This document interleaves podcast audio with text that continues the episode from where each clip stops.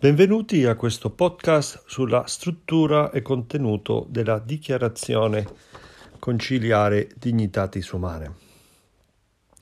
La struttura della Dignitatis Umane è abbastanza semplice. Ha un proemio, una prima parte che tratta gli aspetti generali della libertà religiosa, una parte seconda che parla della libertà religiosa alla luce della rivelazione e un paragrafo conclusivo. La prima parte dichiara il diritto, chi sono i soggetti del diritto e qual è il fondamento del diritto, nonché i limiti di questo diritto. Il numero 2 della dichiarazione afferma che il diritto alla libertà religiosa si fonda realmente sulla stessa dignità della persona umana, quale l'hanno fatto conoscere la parola di Dio rivelata e la stessa ragione. La seconda parte si sforza di presentare la libertà religiosa alla luce della rivelazione. Questa struttura è espressione del lungo iter del documento. Certamente in quello che riguarda l'assetto normativo presentato dalla Chiesa, a nessuno poteva sfuggire che c'era stato un mutamento. I principali redattori del testo si sforzarono nel mostrare che questo mutamento non era infedele alla tradizione, ma che affondava le sue radici nella rivelazione. Perché, come dice Congar in un'opera che si chiama Vere e false riforme chie- nella Chiesa, lo sviluppo nella Chiesa quando succede quando ella è capace di trovare in se stessa i semi e i principi di rinnovamento in opposizione a un pseudo rinnovamento che è soltanto adattazione alla moda del momento, che è sempre un pericolo che la Chiesa deve evitare. Per questo il documento conciliare si forza in mostrare, come dice uno dei titoletti della dichiarazione, che la dottrina della libertà religiosa affonda le radici nella rivelazione. Vista la struttura, vediamo adesso il contenuto. Il numero uno della dichiarazione è il proemio e dice così: Nell'età contemporanea gli esseri umani divengono sempre più consapevoli della propria dignità di persone e cresce il numero di coloro che esigono di agire di loro iniziativa, esercitando la propria responsabile libertà, mossi dalla coscienza del dovere e non pressati da misure coercitive. Parimenti, gli stessi esseri umani postulano una giuridica delimitazione del potere delle autorità pubbliche, affinché non siano troppo circoscritti i confini alla onesta libertà, tanto delle singole persone quanto delle associazioni. Questa esigenza di libertà nella convivenza umana riguarda soprattutto i valori dello spirito e in primo luogo il libero esercizio della religione nella società considerando diligentemente tali aspirazioni e proponendosi di dichiarare quanto, eco, quanto e come siano conformi alla verità e alla giustizia, questo Concilio Vaticano rimedita la tradizione sacra e la dottrina della Chiesa, dalle quali trae nuovi elementi in costante armonia con quelli già posseduti. Due cose vorrei segnalare in questo primo paragrafo che penso siano importanti.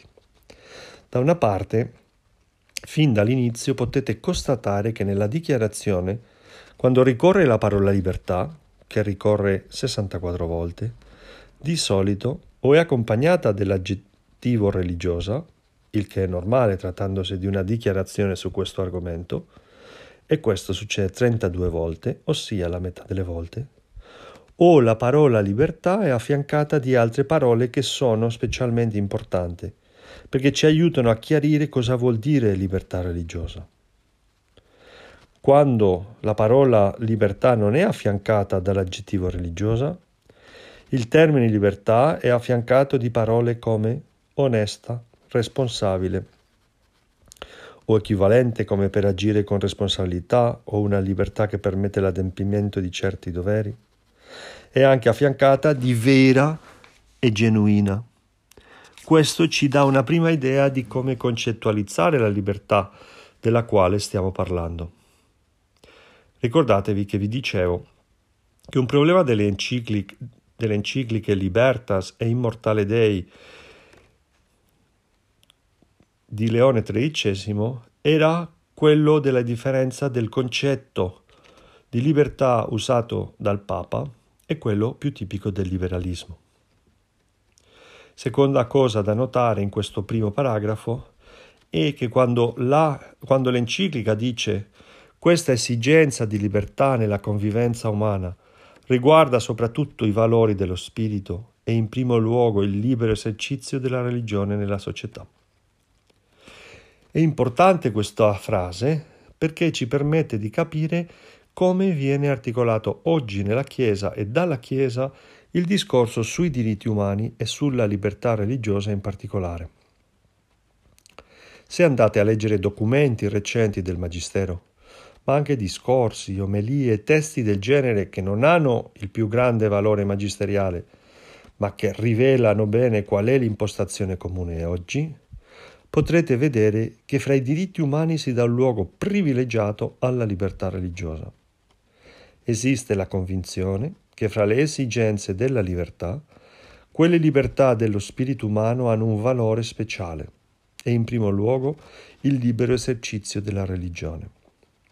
In questo senso, l'articolazione che si fa del discorso diritti umani e libertà religiosa è che il diritto alla libertà religiosa è un indicatore privilegiato che ci permette di capire fino a che punto una determinata società rispetta o meno i diritti umani. Dopo il primo paragrafo del numero 1, il proemio continua dicendo, anzitutto, il Sacro Concilio professa che Dio stesso ha fatto conoscere al genere umano la via attraverso la quale gli uomini, servendolo, possono in Cristo trovare la salvezza e pervenire alla beatitudine. Questa unica vera religione crediamo che sussista nella Chiesa cattolica apostolica, alla quale il Signore Gesù ha affidato la missione di comunicarla a tutti gli uomini, dicendo agli Apostoli Andate dunque, istruite tutte le genti, battezzandole nel nome del Padre e del Figlio e dello Spirito Santo insegnando loro a osservare tutto quello che io vi ho comandato. Matteo 28, 19-20. Il testo continua dicendo, e tutti gli esseri umani sono tenuti a cercare la verità, specialmente in ciò che concerne Dio e la sua Chiesa, e sono tenuti ad aderire alla verità man mano che la conoscono e a rimanerle fedeli. Dopo aver dichiarato il valore della libertà, specialmente della libertà religiosa, il Concilio afferma che la libertà religiosa è legata alla verità e che questa verità si trova in Cristo. La Chiesa non rinuncia a dire che c'è una unica vera religione che sussiste nella Chiesa cattolica ed apostolica. Ed è importante il modo di, di dire perché usa il termine sussiste e non altro. Anche in Lumen Gentium 8 si fa un'affermazione simile, che è illuminante a proposito della questione della relazione libertà-verità che ci interessa. La Lumen Gentium dice, questa Chiesa, in questo mondo costituita e organizzata come società, sussiste nella Chiesa cattolica, governata dal successore di Pietro e dai vescovi in comunione con lui ancorché al di fuori del suo organismo si trovino parecchi elementi di santificazione e di verità, che appartenendo propriamente per dono di Dio alla Chiesa di Cristo, spingono verso l'unità cattolica. Questa citazione di Lumen Gentium 8 ci fa capire che dire che la vera religione sussista nella Chiesa cattolica vuol dire che dentro della Chiesa troviamo la pienezza di grazia e di verità, ma questo non esclude che al di fuori del suo organismo non si trovino parecchi elementi di verità. Mi sembra che questo è anche importante capirlo perché ci dà un'indicazione sul rapporto Chiesa-società, la poralità che vi dicevo, nella quale si muove Gaudium et Spes, ma anche eh, Dignitatis Umane. Fuori della Chiesa ci sono parecchi, plura dice il testo, elementi di verità e dunque il rapporto con quel mondo fuori della Chiesa non è corretto se è quello di i barbari sono alla porta. E dunque il concilio lega la libertà religiosa alla ricerca della verità, ma una verità che non possiede la Chiesa, ma che sussiste nella Chiesa. Non è qualcosa che noi controlliamo, ma qualcosa che ci sostiene, ma che ci obbliga anche a una perenne ricerca. In questo senso sono un buon carimento delle parole di Joseph Ratzinger, quando parlando della religione in generale e del cristianesimo in particolare, dice che non si deve tramandare solo una compagine strutturata di istituzione e di idee, ma cerpa, cercare sempre nella fede la sua più intima profondità, il vero contatto con Cristo. E continua questa citazione, e lo cito perché è importante in relazione alla questione della libertà religiosa, ma anche alla libertà religiosa capita come costruzione della pace, continua Joseph Ratzinger dicendo quel che conduce le religioni l'una verso l'altra e porta gli uomini sulla via verso Dio è la dinamica della coscienza e della silenziosa presenza di Dio in essa e non la canonizzazione dell'esistente di volta in volta incontrato, che esime gli uomini da una ricerca più profonda. Fine della citazione. L'affermazione dell'importanza della verità, se non ben capita, può facilmente diventare motivo di violenza. Ma se si capisce bene, e credo certamente che questa ricerca più profonda di cui parla Joseph Ratzinger è un modo ottimo di capirla, porta alla pace. L'ultimo capoverso del proemio dice Il Sacro Concilio professa pure che questi doveri attingono e vincolano la coscienza degli uomini e che la verità non si impone che per la forza della verità stessa, la quale si diffonde nelle menti suavemente e insieme con vigore. E poiché la libertà religiosa che gli esseri umani esigono nell'adempiere il dovere di onorare il Dio, riguarda l'immunità dalla coercizione nella società civile, essa lascia intatta la dottrina tradizionale cattolica sul dovere morale dei singoli e delle società verso la vera religione e l'unica Chiesa di Cristo. Inoltre il Sacro Concilio, trattando di questa libertà religiosa, si propone di sviluppare la dottrina dei sommi pontefici più recenti intorno ai diritti inviolabili della persona umana e all'ordinamento giuridico della società. Fine della citazione, ultimo capoverso del proemio. Di nuovo un avvertimento. Il concilio lascia intatta la dottrina tradizionale sul dovere morale dei singoli e della società verso la verità e la vera religione.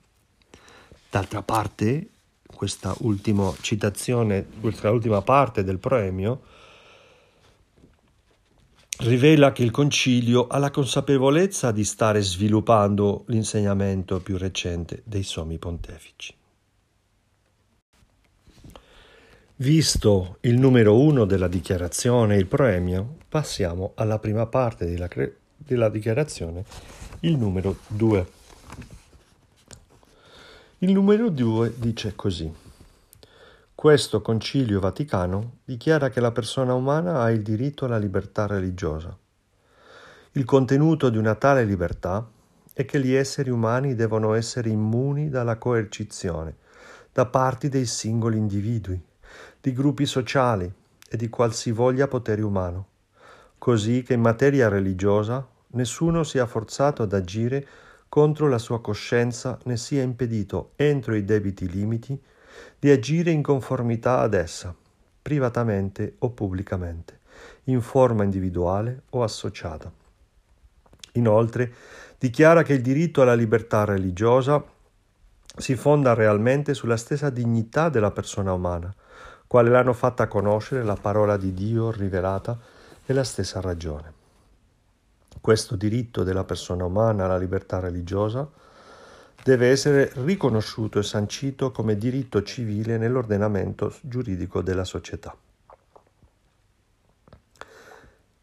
Il numero due continua dicendo, a motivo della loro dignità, tutti gli esseri umani in quanto sono persone, dotate cioè di ragione e di libera volontà, e perciò investiti di personale responsabilità, sono dalla loro stessa natura e per obbligo morale tenuti a cercare la verità, in primo luogo quella concernente alla religione, e sono pure tenuti ad aderire alla verità una volta conosciuta e ad ordinare tutta la loro vita secondo le sue esigenze. Ad un tale obbligo, però, gli esseri umani non sono in grado di soddisfare in modo rispondente alla loro natura se non godono della libertà psicologica e nello stesso tempo dell'immunità dalla coercizione esterna. Il diritto alla libertà religiosa non si fonda quindi su una disposizione soggettiva della persona, ma sulla sua stessa natura.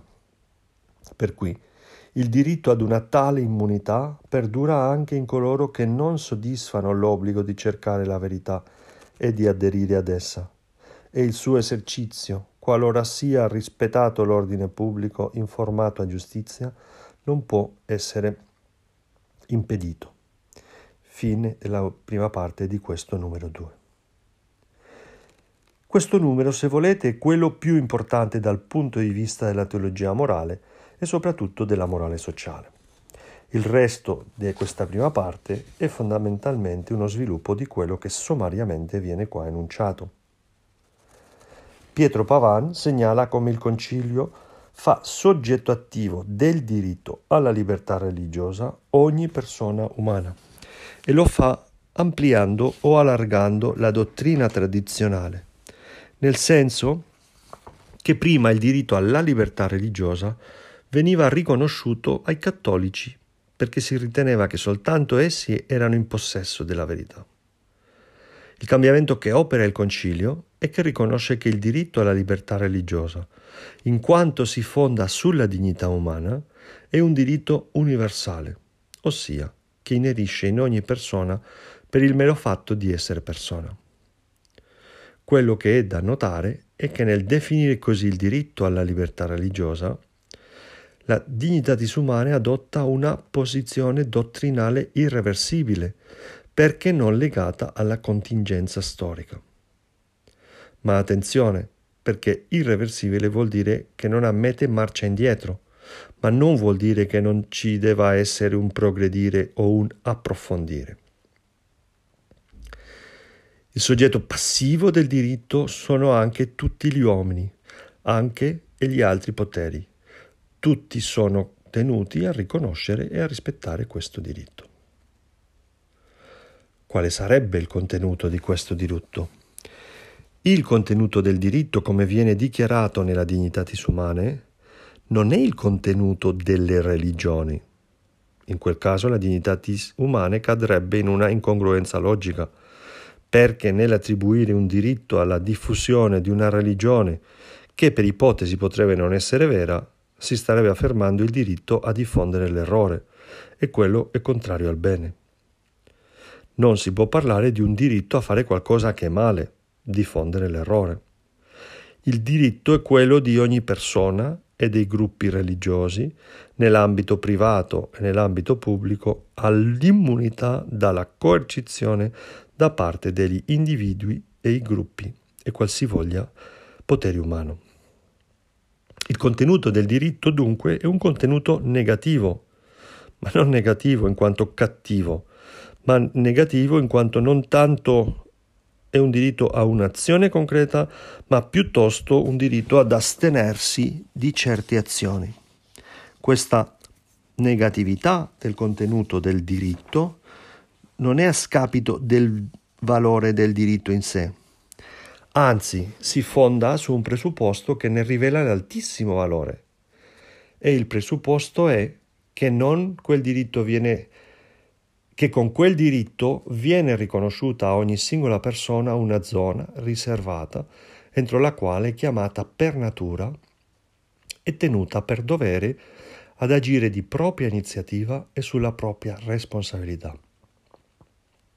Una delle maggiori ragioni di essere di quel diritto è proprio quella di garantire da parte delle autorità civili l'intangibilità di quella zona nella quale ognuno, componendo il proprio rapporto con Dio, decide del suo eterno destino e fissa l'orientamento di fondo di tutta la sua vita nella sua fase temporale. Pietro Pavan afferma che l'immunità della coercizione è reclamato dalla stessa dignità umana, giacché i rapporti sociali, in tutti i campi, ma specialmente nei campi in cui si coltivano i valori, i valori dello spirito e soprattutto in campo religioso, non vanno regolati come norma con il ricorso alla forza, vanno invece composti nella luce della ragione, attraverso il dialogo, con il metodo della persuasione e con la partecipazione più larga possibile di cittadini nell'attuare il bene comune, con impegno consapevoli e responsabile. Come vedete, ragione, dialogo, persuasione, partecipazione sono le parole che si usano a proposito della libertà religiosa, così compresa non soltanto a scapito della religione della verità, ma capita così come un promuovere la verità e anche la pace. Quale sarebbe il fondamento del diritto. La dignitatis umane fonda il diritto alla libertà religiosa nella dignità della persona umana. Ma dobbiamo essere attenti a quello che si vuol dire quando diciamo dignità. La dignità della quale si parla non è la dignità capita come merito, ovvero non è il merito, l'onore o la preeminenza dovute dovuti a chi ha, certe, chi ha certe qualità particolari. Non è una dignità morale, non è una dignità politica, non è una dignità professionale.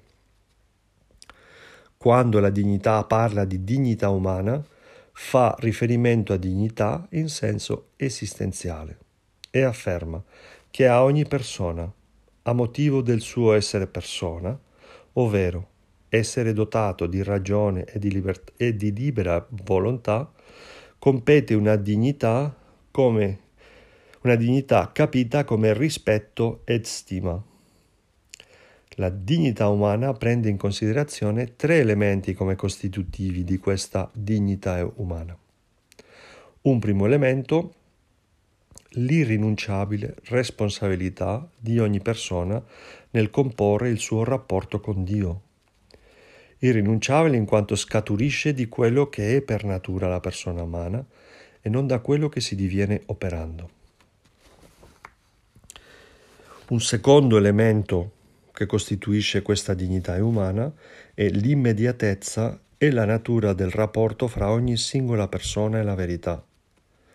La verità non può essere conosciuta se non alla luce della verità.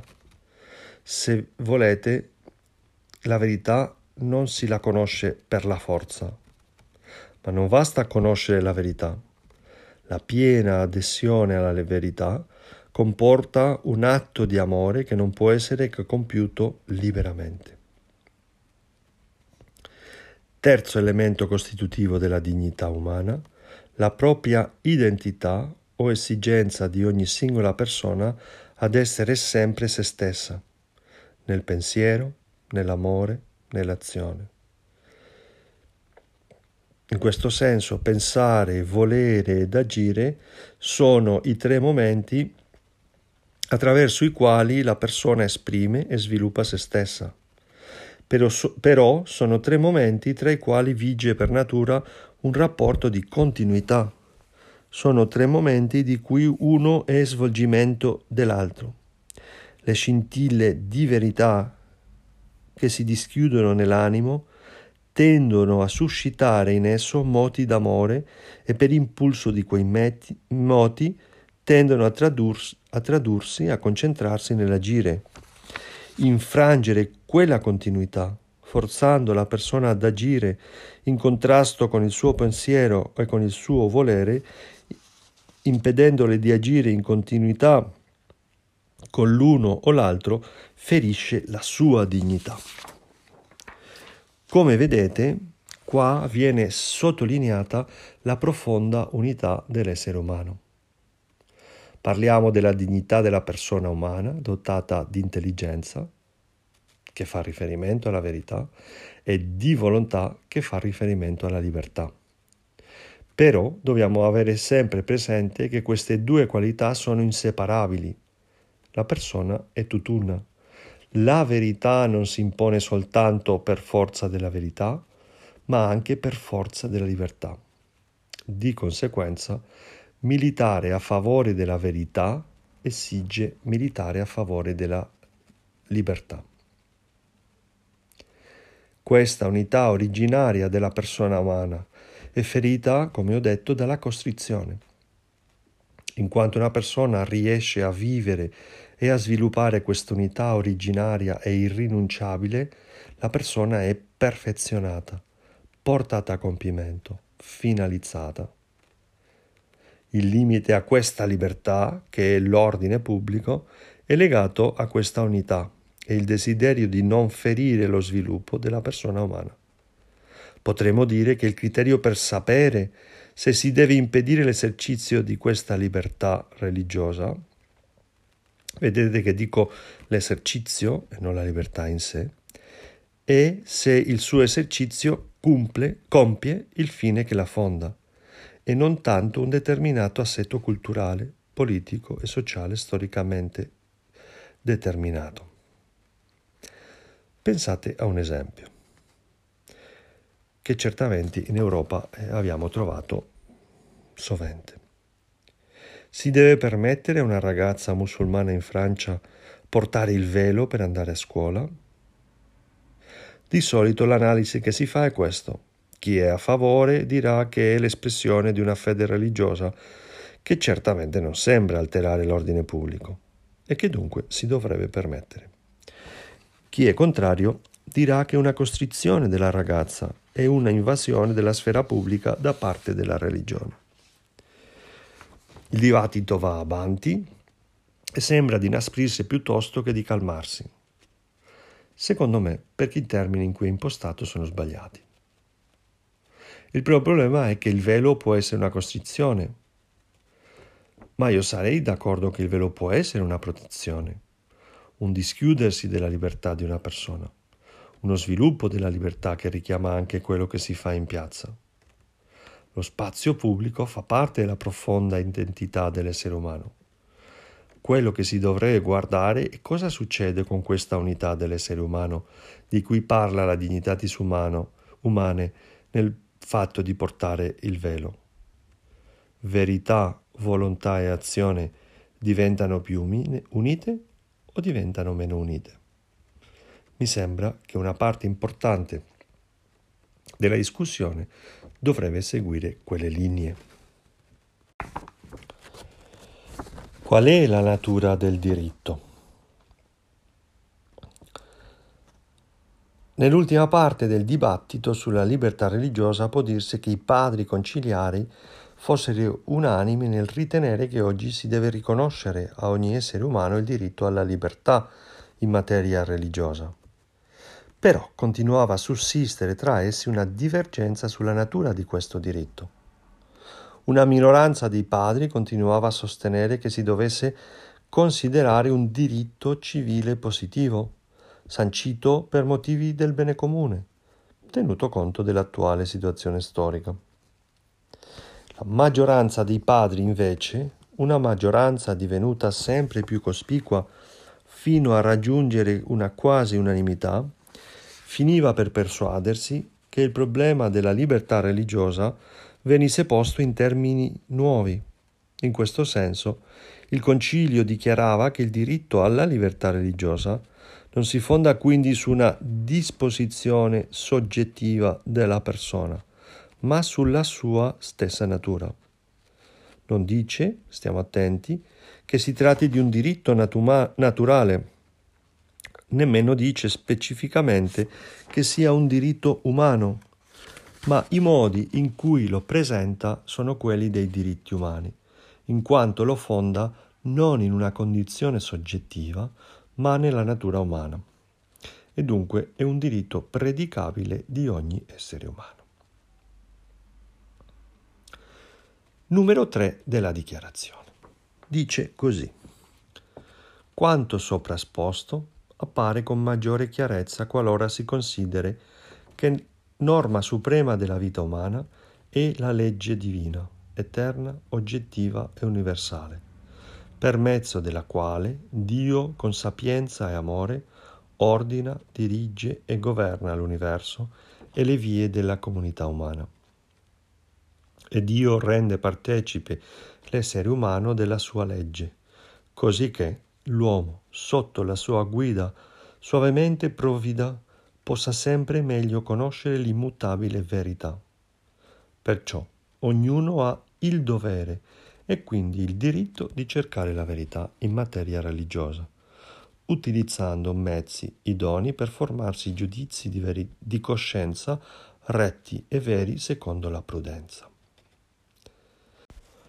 Continua il numero 3 dicendo la verità però va cercata in modo rispondente alla dignità della persona umana e alla sua natura sociale, e cioè con una ricerca condotta liberamente, con l'aiuto dell'insegnamento o dell'educazione, per mezzo dello scambio e del dialogo con cui, allo scopo di aiutarsi vicendevolmente nella ricerca, gli uni rivelano agli altri la verità che hanno scoperta e che ritengono di avere scoperta Inoltre, una volta conosciuta la verità, occorre aderirvi fermamente, fermamente con assenso personale.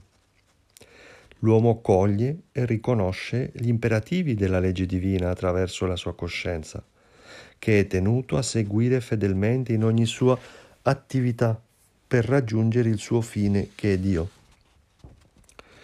Non si deve quindi costringerlo ad agire contro la sua coscienza, e non si deve neppure impedirgli di agire in conformità ad essa, soprattutto in campo religioso. Infatti, l'esercizio della religione, per sua stessa natura, consiste anzitutto in atti interni, volontari e liberi, con i quali l'essere umano si dirige immediatamente verso Dio. E tali atti da un'autorità meramente umana non possono essere né comandati né proibiti.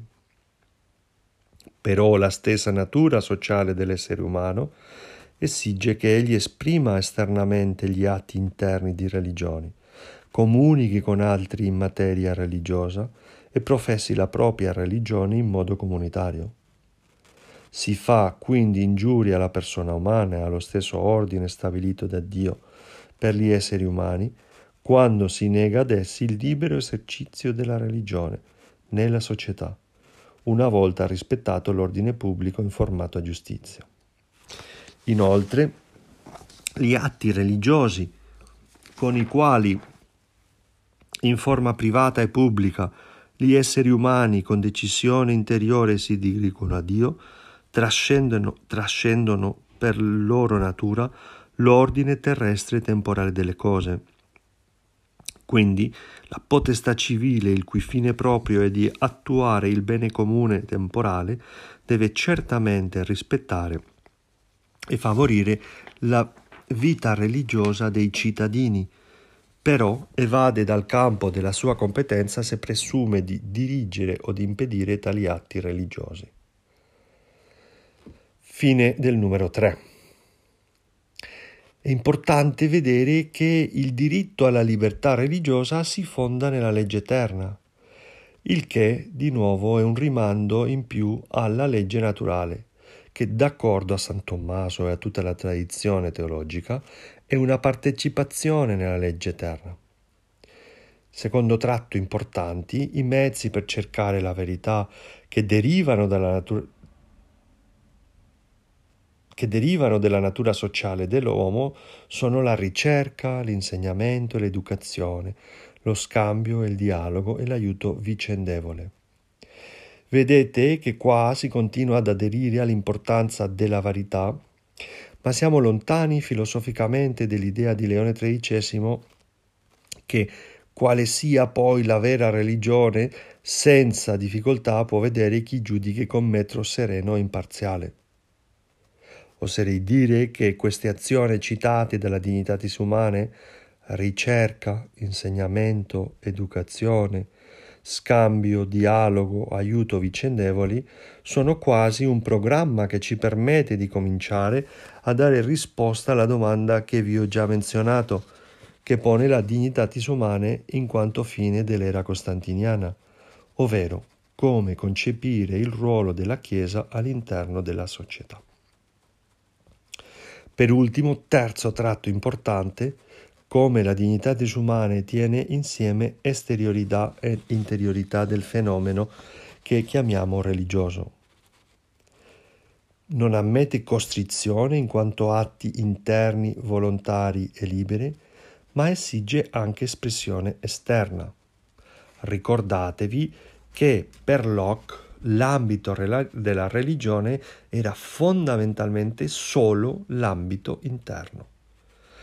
La dignità umana, pur affermando l'importanza dell'ambito interno, sottolinea come la dimensione sociale dell'essere umano esige sempre l'espressione esterna della, della religione. Il numero 4 dice così. La libertà religiosa che compete alle singole persone compete ovviamente ad esse anche quanto agiscono in forma comunitaria. I gruppi religiosi infatti sono postulati dalla natura sociale tanto degli esseri umani quanto della stessa religione. A tali gruppi, pertanto, posto che le, posto che le giuste esigenze dell'ordine pubblico non siano violate, deve essere riconosciuto il, di il diritto di essere immuni da ogni misura coercitiva nel reggersi secondo norme proprie, nel prestare alla suprema divinità il culto pubblico, nell'aiutare i propri membri ad esercitare la vita religiosa, nel sostenerli con il proprio insegnamento e nel promuovere quelle istituzioni nelle quali i loro membri cooperino gli uni con gli altri ad informare la vita secondo i principi della propria religione. Parimenti ai gruppi religiosi compete il diritto di non essere impediti con leggi o con atti amministrativi del potere civile di scegliere, educare, nominare e trasferire i propri ministri, di comunicare con le autorità e con le comunità religiose che vivono in altre regioni della terra, di costruire edifici religiosi, di acquistare e di godere di beni adeguati. I gruppi religiosi hanno anche il diritto di non essere impediti di insegnare e di testimoniare pubblicamente la propria fede a voce e per iscritto. Però, nel diffondere la fede religiosa e nell'introdurre pratiche religiose si deve evitare ogni modo di procedere in cui ci siano spinte coercitive o sollecitazione disonesti o, sto- o stimoli meno retti specialmente nei confronti di persone prive di cultura o senza risorse. Un tale modo di agire va considerato come abuso del proprio diritto o come lesione del diritto altrui. Inoltre, la libertà religiosa comporta pure che i gruppi religiosi non siano impediti di manifestare liberamente la virtù singolare della propria dottrina nell'ordinare la società o nel vivificare ogni umana attività. Infine, nel carattere sociale della natura umana o della stessa religione si fonda il diritto in virtù del quale gli esseri umani, mossi dalla propria convinzione religiosa, possano liberamente riunirsi e dar vita ad associazioni educative, culturali, caritative e sociali. Qua finisce eh, il numero 4. Vedete come la dignitatis umane certamente nel dichiarare dice una cosa che certamente va al di là di quello che potremmo chiamare la concezione liberale classica della libertà religiosa, che abbiamo visto trattando soprattutto Locke, Bale e Voltaire. Perché? Perché i diritti umani nella sua matrice liberale sono diritti individuali e così succede anche con la libertà religiosa. Nella formulazione della libertà religiosa, del diritto della libertà religiosa nella dignità disumane, la libertà religiosa è un diritto certamente personale e dunque declinato anche per i gruppi sociali e per i gruppi religiosi. La dignità disumana afferma che i gruppi religiosi hanno diritto anche all'assenza di coercizione e dunque non è un diritto soltanto individuale o per un gruppo di individui. Una assenza di il diritto alla libertà religiosa è un diritto per gruppi umani e dunque un'assenza di coercizione ad intra per i gruppi è necessaria e dunque la capacità di nominare i propri ministri, di comunicazione fra le proprie autorità religiose, eccetera. Ed è anche necessaria un'assenza di coercizione a destra per poter manifestare liberamente la virtù eh, singolare della propria dottrina. Questa libertà dei gruppi, questa libertà religiosa dei gruppi, viene declinata in campo familiare dalla Dignitatis Humane nel numero 5, che dice così. Ad ogni famiglia, società che gode di un diritto proprio e primordiale, compete il diritto di ordinare liberamente la propria vita religiosa domestica sotto la direzione dei genitori questi spetta il diritto di determinare l'educazione religiosa da impartire ai propri figli secondo la propria persuasione religiosa.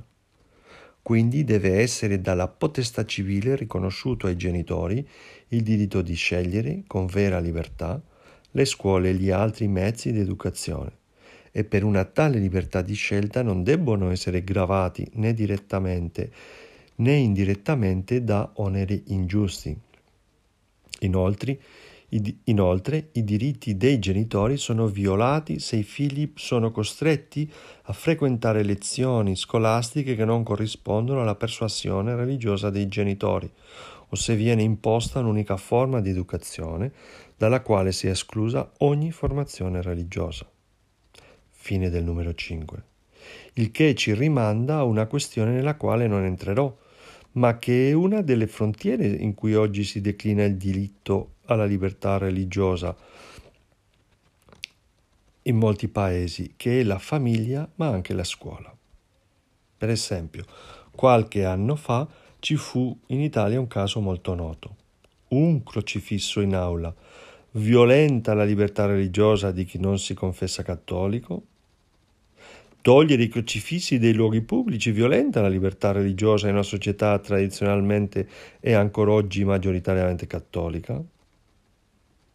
Vedete che con queste domande arriviamo a questioni alle quali la dignità disumana non dà risposta direttamente, né deve darla, ma che certamente possiamo tentare di risolvere tenendo conto di quello che la dignità disumana dice a proposito del diritto alla libertà religiosa del singolo, ma anche dei, del diritto alla, alla libertà religiosa dei gruppi umani, delle associazioni e della famiglia. E di fatto i numeri 6 e 7 danno degli elementi per cercare la risposta, pure se non danno la risposta che non sarebbe certamente il compito di un documento conciliare. Il numero 6 dice, poiché il bene comune della società, che si concreta nell'insieme delle condizioni sociali, grazie alle quali gli uomini possono perseguire il loro perfezionamento più riccamente o con maggiore facilità, consiste soprattutto nella salvaguardia dei diritti della persona umana e nel l'adempimento dei rispettivi doveri, adoperarsi positivamente per il diritto alla libertà religiosa spetta tanto ai cittadini quanto ai gruppi sociali, ai poteri civili, alla Chiesa e ad altri gruppi religiosi, a ciascuno nel modo ad esso proprio, tenuto conto del loro specifico dovere verso il bene comune. Tutelare e promuovere gli inviolabili diritti dell'uomo è dovere essenziale di ogni potere civile. Questo deve quindi assicurare a tutti i cittadini, con leggi giusti, con mezzi idonei, l'efficace tutela della libertà religiosa e creare condizioni propizie allo sviluppo della vita religiosa, così che i cittadini siano realmente in grado di esercitare i loro diritti attinenti la religione e adempiere i rispettivi doveri e la società goda dei beni di giustizia e di pace che provengono dalla fedeltà degli uomini verso Dio e verso la sua santa volontà. Se, considerate le circostanze peculiari dei popoli, nell'ordinamento giuridico di una società viene attribuita ad un determinato gruppo religioso una speciale posizione civile, è necessario che nello stesso tempo a tutti i cittadini e a tutti i gruppi religiosi venga riconosciuto e sia rispettato il diritto alla libertà in materia religiosa. Infine, il potere civile deve provvedere con l'eguaglianza giuridica dei cittadini, che appartiene essa pure al bene comune della società, per motivi religiosi non sia mai lesa, apertamente o in forma occulta, e che non si facciano fra essi discriminazioni. Da ciò segue che non è permesso al pubblico potere imporre ai cittadini con la violenza o con il timore o con altri mezzi la professione di una religione quasivoglia oppure la sua negazione, o di impedire che aderiscano ad un gruppo religioso o che se ne allontanino. Tanto più poi si agisce contro la volontà di Dio e i sacri diritti della persona e il diritto delle genti quando si usa in qualunque modo la violenza per distruggere o per comprimere la stessa religione in, o in tutto il genere umano oppure in qualche regione o un determinato gruppo. Fine di questo numero. Vedete che, son, che, che, che, questo numero ammette che ci sono religioni maggiora, maggioritarie nella società e che non si può, nel nome della libertà religiosa, impedire loro di esprimersi, anzi di avere una certa preeminenza in una determinata società. Ma d'altra parte questa espressione pubblica di una maggioranza sociale non può e non deve soffocare l'esercizio della libertà da parte eh, delle minoranze. Questo certamente non è un problema facile. Quando, parlia, quando parleremo di religione, eh, libertà religiosa e democrazia, tornerò a questo problema, perché certamente non soltanto l'assetto politico sia della laicité francese o della libertà religiosa alla eh, americana sono gli unici accettabili come assetti di libertà religiosa in una società secondo il modo di capirla della dignità umane. Ma per vedere questo eh, lo faremo più avanti. Soprattutto, eh, vi, vi anticipo, quando parleremo delle tolleranze gemelle di un autore eh, non conosciutissimo, almeno non in, in, in Europa, chiamato eh, Stepan, che parla di queste tolleranze gemelle. Il numero 7 della dichiarazione dice così. Il diritto alla libertà religiosa, alla libertà in materia religiosa, viene esercitato nella società umana, di conseguenza il suo eserci- esercizio è regolato da alcune norme. Nell'esercizio di ogni libertà si deve osservare il principio morale della responsabilità personale e sociale. Nell'esercitare i propri diritti, i singoli esseri umani e i gruppi sociali, in virtù della legge morale, sono tenuti ad avere riguardo tanto ai diritti altrui quanto ai propri doveri verso gli altri e verso il bene comune. Con tutti si è tenuti ad agire secondo giustizia ed umanità. Inoltre, poiché la società civile ha il diritto di proteggersi contro i disordini che si possono verificare sotto pretesto della libertà religiosa, spetta soprattutto al potere civile prestare una tale protezione. Ciò però va compiuto non in modo arbitrario o favorendo iniquamente una delle parti, ma secondo norme giuridiche, conformi all'ordine morale obiettivo norme giuridiche postulate dall'efficace difesa dei diritti e dalla loro pacifica armonizzazione, a vantaggio di tutti i cittadini, da una sufficiente tutela di quell'autentica pace pubblica che consiste in una vita vissuta in comune sulla base di una onesta giustizia, nonché dalla debita custodia della pubblica moralità. Questi sono elementi che costituiscono la parte fondamentale del bene comune e sono compresi sotto il nome di ordine pubblico. Per il resto nella società va rispettata la norma secondo la quale agli esseri umani va riconosciuta la libertà più ampia possibile e la loro libertà non deve essere limitata se non, qua, se non quando e in quanto necessario. Fine del numero 7. L'esercizio della libertà religiosa deve essere regolato. Non è una libertà come assenza di norme, una cosa è assenza di costrizione e un'altra è assenza di norme. Mi sembra importante chiarire questo. Il concilio in questo segue una massima antichissima, che non è specificamente cristiana, e cioè ubi societas ibi ius. Proprio perché un diritto che si fonda nella natura umana, c'è il bisogno di uno sviluppo legale positivo in cui si tenga conto dei principi morali e la pace pubblica, in questo consiste l'ordine pubblico.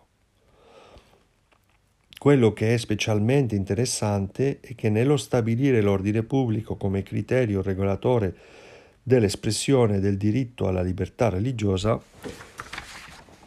la Dignitatis Humane introduce una presunzione a favore della libertà e soprattutto tenta di evitare che la scusa dell'ordine pubblico risulti in ingiustizia. Se andaste a guardare i dibattiti conciliari in aula, potresti capire come questo numero è particolarmente modellato dal, da, da, dalle, dalle, apportazioni di quei eh, vescovi, di quei padri conciliari che venivano di soprattutto eh, paesi sotto il controllo comunista, in cui molte volte la scusa dell'ordine pubblico serviva di fatto per una negazione della libertà religiosa, non una regolazione a giustizia, ma fondamentalmente una negazione e dunque eh, l'insistenza nella giustizia eh, quando si parla di ordine pubblico proviene di là per evitare un eh, uso o piuttosto un abuso dell'idea dell'ordine pubblico per negare di fatto la libertà religiosa.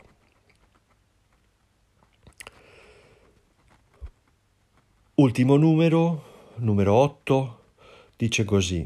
Nella nostra età gli esseri umani, a motivo di molteplici fattori, vivono in un'atmos- un'atmosfera di pressioni e corrono il pericolo di essere privati della facoltà di agire liberamente e responsabilmente.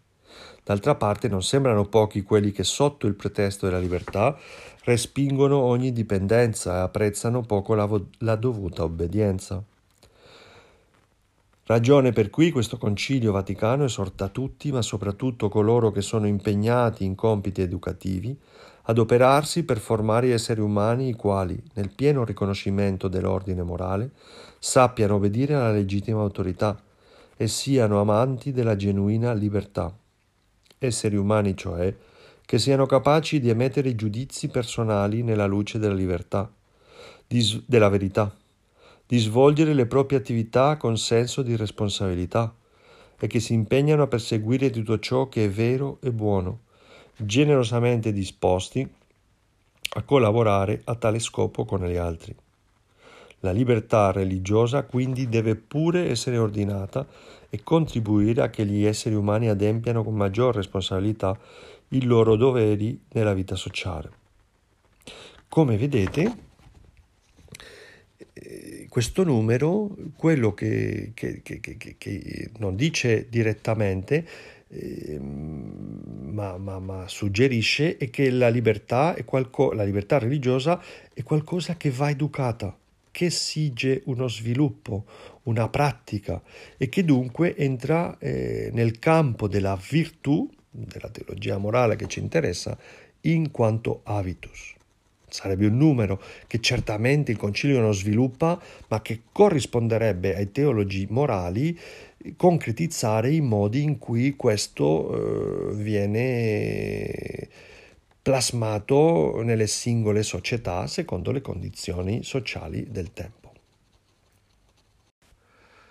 Con questo abbiamo finito la prima parte della Dichiarazione conciliare Dignitatis Umane, che tratta aspetti generali della libertà religiosa, dichiara il diritto, eh, il suo fondamento, i soggetti del diritto e sviluppa in modo generale come questo diritto dovrà essere esercitato e anche sviluppato dalle diverse, eh, da, dai diversi ordinamenti giude, giuridici dei diversi paesi, delle diverse nazioni. La seconda parte della dichiarazione conciliare eh, si chiama la libertà religiosa alla luce della rivelazione. Come vi dicevo, una delle preoccupazioni dei padri era di chiarire e giustificare questo mutamento nel modo di concepire eh, la libertà religiosa, eh, la libertà di culto, eh, la relazione fra la Chiesa e lo Stato, che diventa sempre di più fra la Chiesa e il mondo. Certamente eh, se da una parte c'era la convinzione che, che si doveva dichiarare questo diritto eh, e che questo diritto era in consonanza con certi tratti della rivelazione, si aveva eh, la consapevolezza che non si poteva dedurre direttamente, logicamente e necessariamente il diritto alla libertà religiosa. E di là possiamo vedere i titoli e i modi di argomentare la continuità e la consonanza della libertà religiosa con alcuni eh, elementi della rivelazione cristiana. Oserei dire che si tratta di, usato il termine apposta, di consonanza, di armonia con, ma mai di una necessità della necessità di una deduzione logica. E perciò eh, il primo titoletto dice la dottrina della libertà religiosa affonda le radici nella rivelazione, ma non è che dalla rivelazione si deduca necessariamente la libertà religiosa. Vi, vi chiedo di fare la lettura eh, eh, da soli per non prolungare troppo questo podcast, ma prima di finire eh, faccio qualche commento all'insieme di questa parte. Dopo aver parlato di come la libertà religiosa affonda e in consonanza con e in armonia con eh, la rivelazione, quali sono questi elementi o queste dimensioni della, della rivelazione? Prima di tutto la libertà dell'atto di fede. Certamente eh, i padri conciliari avevano la consapevolezza che la Chiesa ha sempre difeso la libertà dell'atto di fede.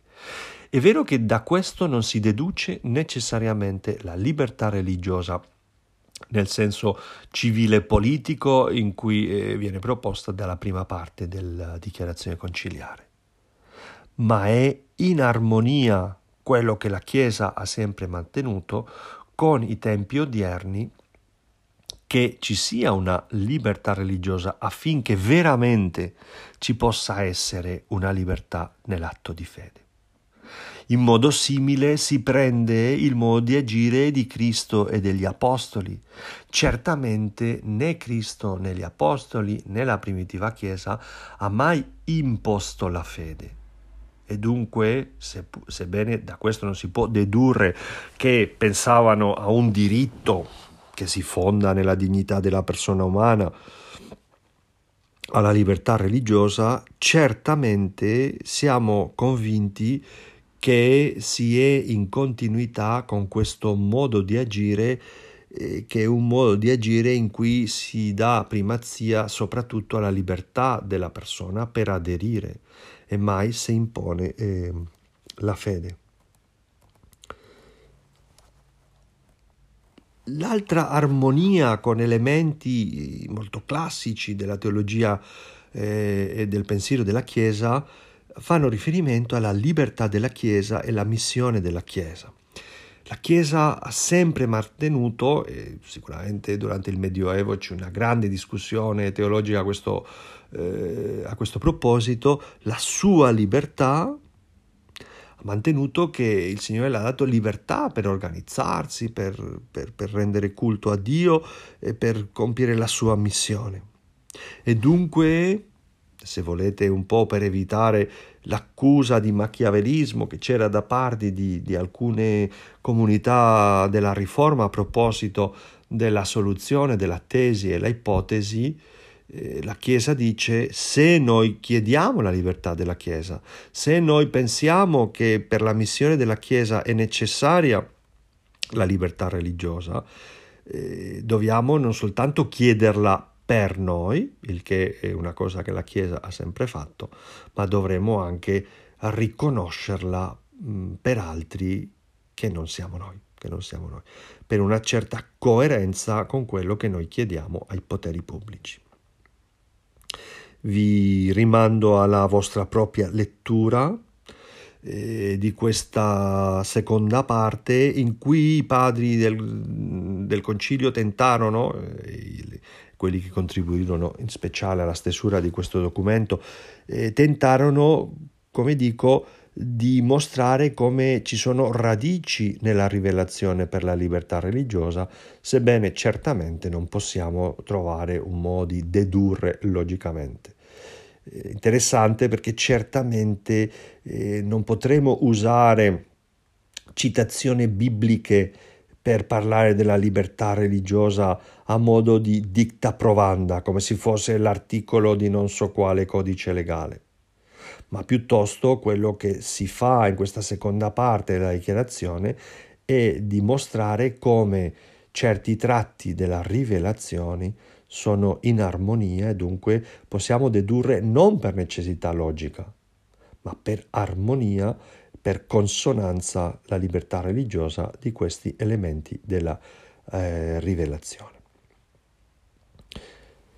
Con questo avrei finito e vi consiglio vivamente di leggere tutta la dichiarazione per poter eh, continuare a parlarne nelle successive lezioni.